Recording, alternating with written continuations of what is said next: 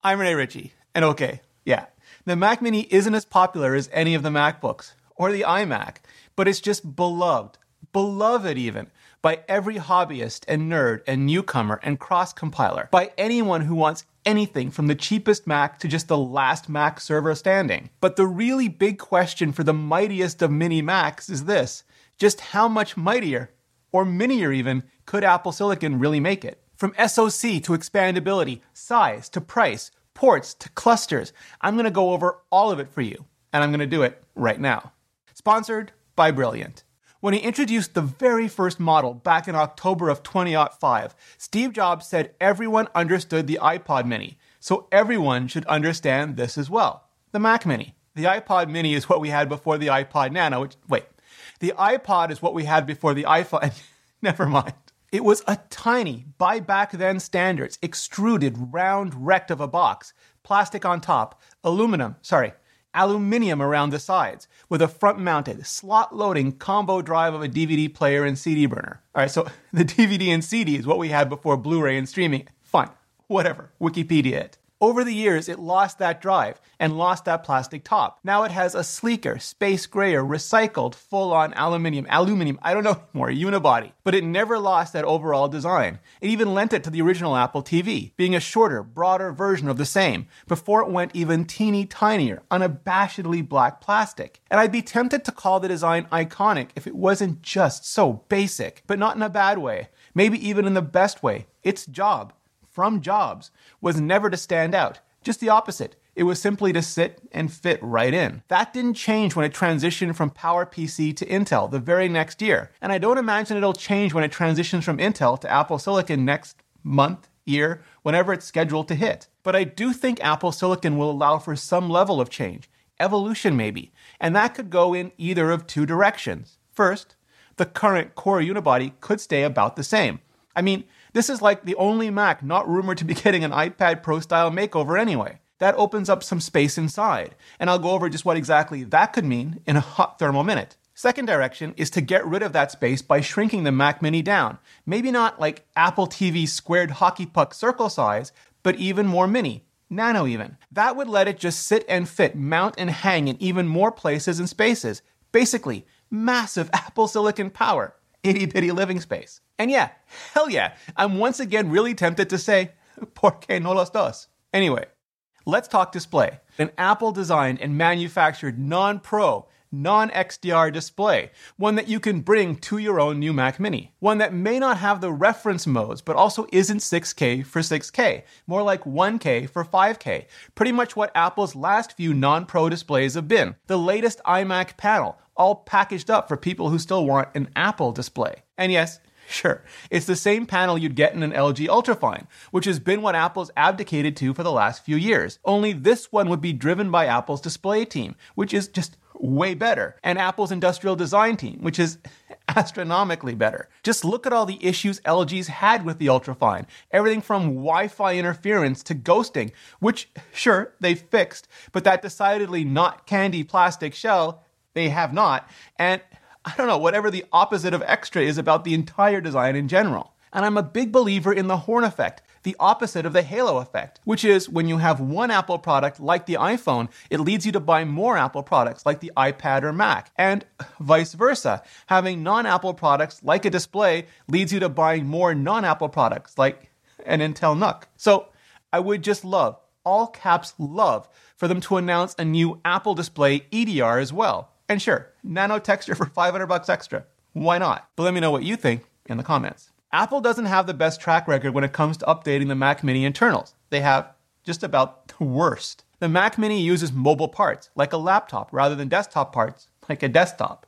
Not because it's mobile, but because it's mini and operates under similar thermal constraints. But not only did it lie Schrodinger style fallow for years, like almost half a decade, before finally getting its big update in October of 2018. It hasn't gotten much of any update since then. Now, sure, you could absolutely argue the 8th generation Intel processors Apple's kept in there haven't exactly been blown out of the water by the 10th generation Intel processors now on the shelves, and that just adding the extra cores Intel's been welding on as a workaround would just add extra power draw, heat, and 100 bucks or more to the already non-mini priced box. And yes, sure, Granted, it's one of the oh so many reasons why Apple is making the switch from Intel to their own custom silicon to begin with. The current developer test kit has an iPad Pro A12Z in it, and while that's cased up to look like a Mac Mini, it's not a real machine with a real chip that's ever going to see a real customer. So my biggest hope with Apple Silicon is that we start getting Mac Mini updates every 12 to 18 months, just like iPad Pro updates. Whatever the next generation equivalent of the AX series for iPads is, put the Mac version of that.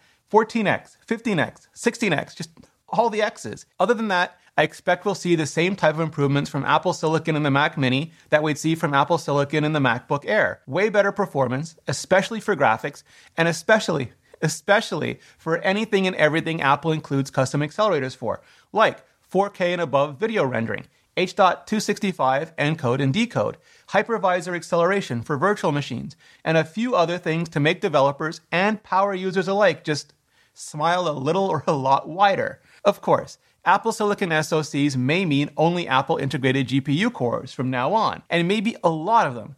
But I'd love to see something like what Apple's doing for the new modular Mac Pro, whether that's GPU expanders or even something like Afterburner, a reprogrammable ASIC to accelerate video rendering or other higher demand tasks. Basically, let it turn your Mac Mini into a Final Cut Mini, or Logic Mini, or Maya Mini, or whatever.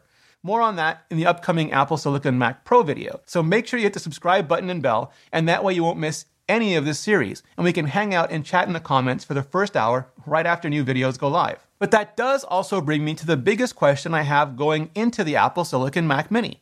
Namely, just how extensible will it be? In other words, will we be able to change the SSD or the RAM, like at all? The current Mac Mini has already locked down the SSD. It's fused with the T2 security chip for real time encryption, so you're basically stuck with whatever internal capacity you buy and whatever external storage you choose to hang off the back. The RAM story is only slightly better.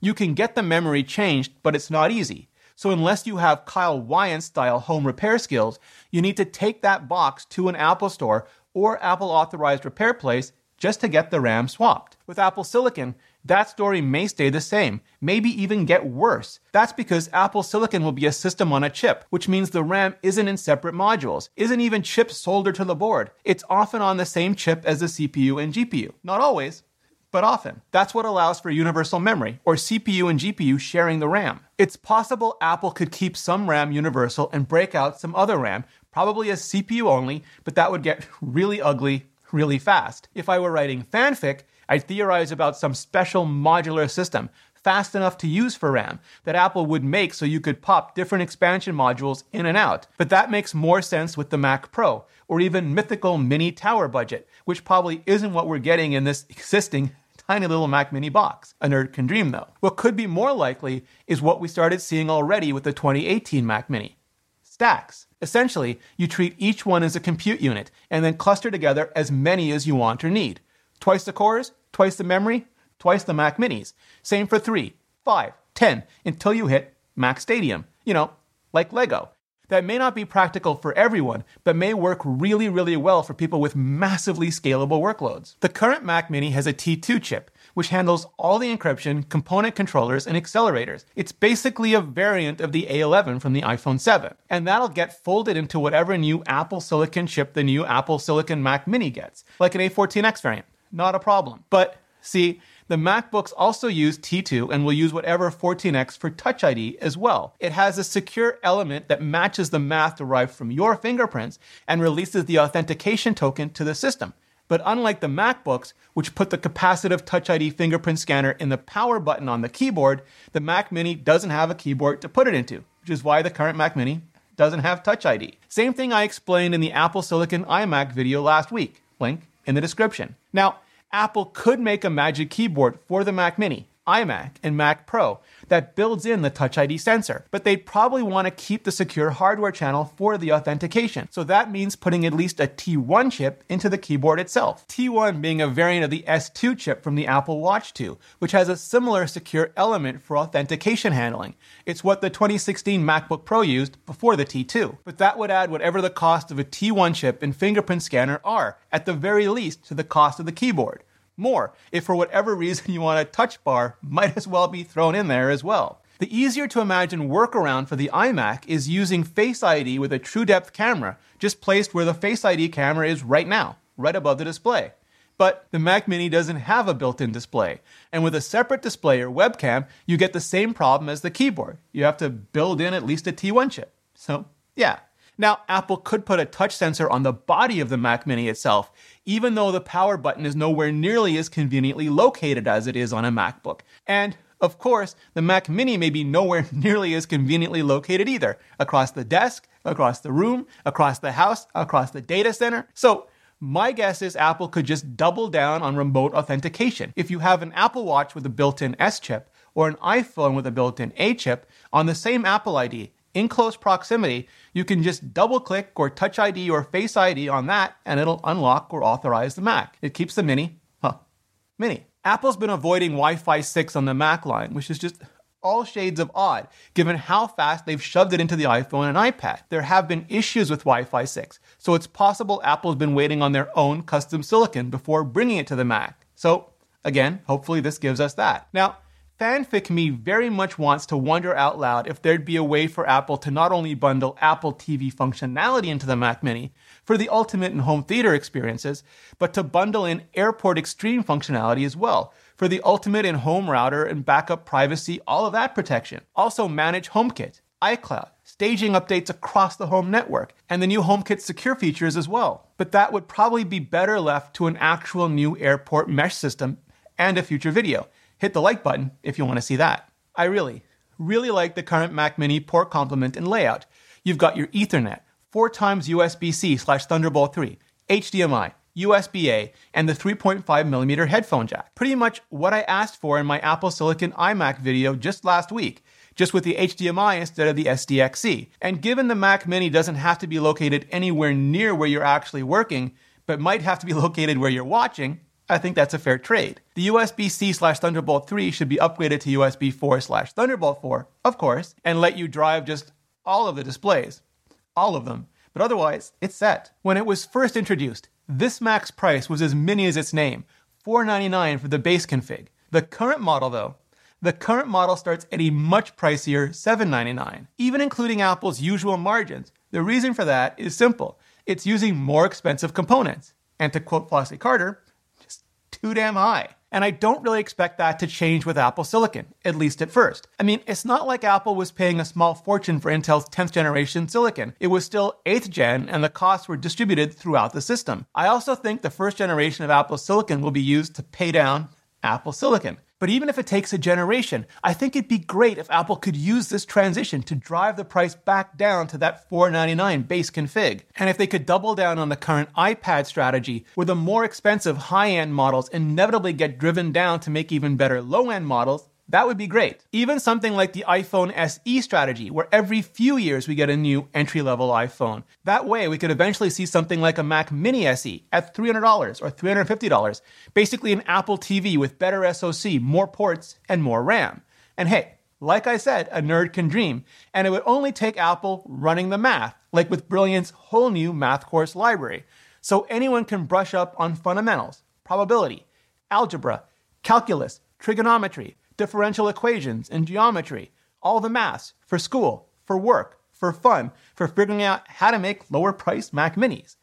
Brilliant's a website and app with over 60 interactive courses in math, science and computer science, logic and deduction, physics, quantum mechanics, game theory, cryptocurrency, so much more. It's based on problem solving and active learning. It's about seeing concepts visually and interacting with them, and then answering questions that get you to think. The courses are laid out like a story and broken down into pieces so that you can tackle them a little bit at a time, as much as you like, anytime. There are no tests and no grades. You just pick a course based on what you're interested in and get started. And if you make a mistake, who cares? Just check out the explanations to find out more. Go to brilliant.org slash Ritchie and sign up for free. Just click on the link in the description or go to brilliant.org slash Ritchie and the first 200 of you can also level up with 20% off the annual premium subscription and clicking on that link really helps out the channel. Now, make sure you check out my Apple Silicon MacBook Air, MacBook Pro, and iMac videos. Just hit the playlist right there. I'm covering all of them. Click on the playlist for more, and I'll see you as soon as the next video starts.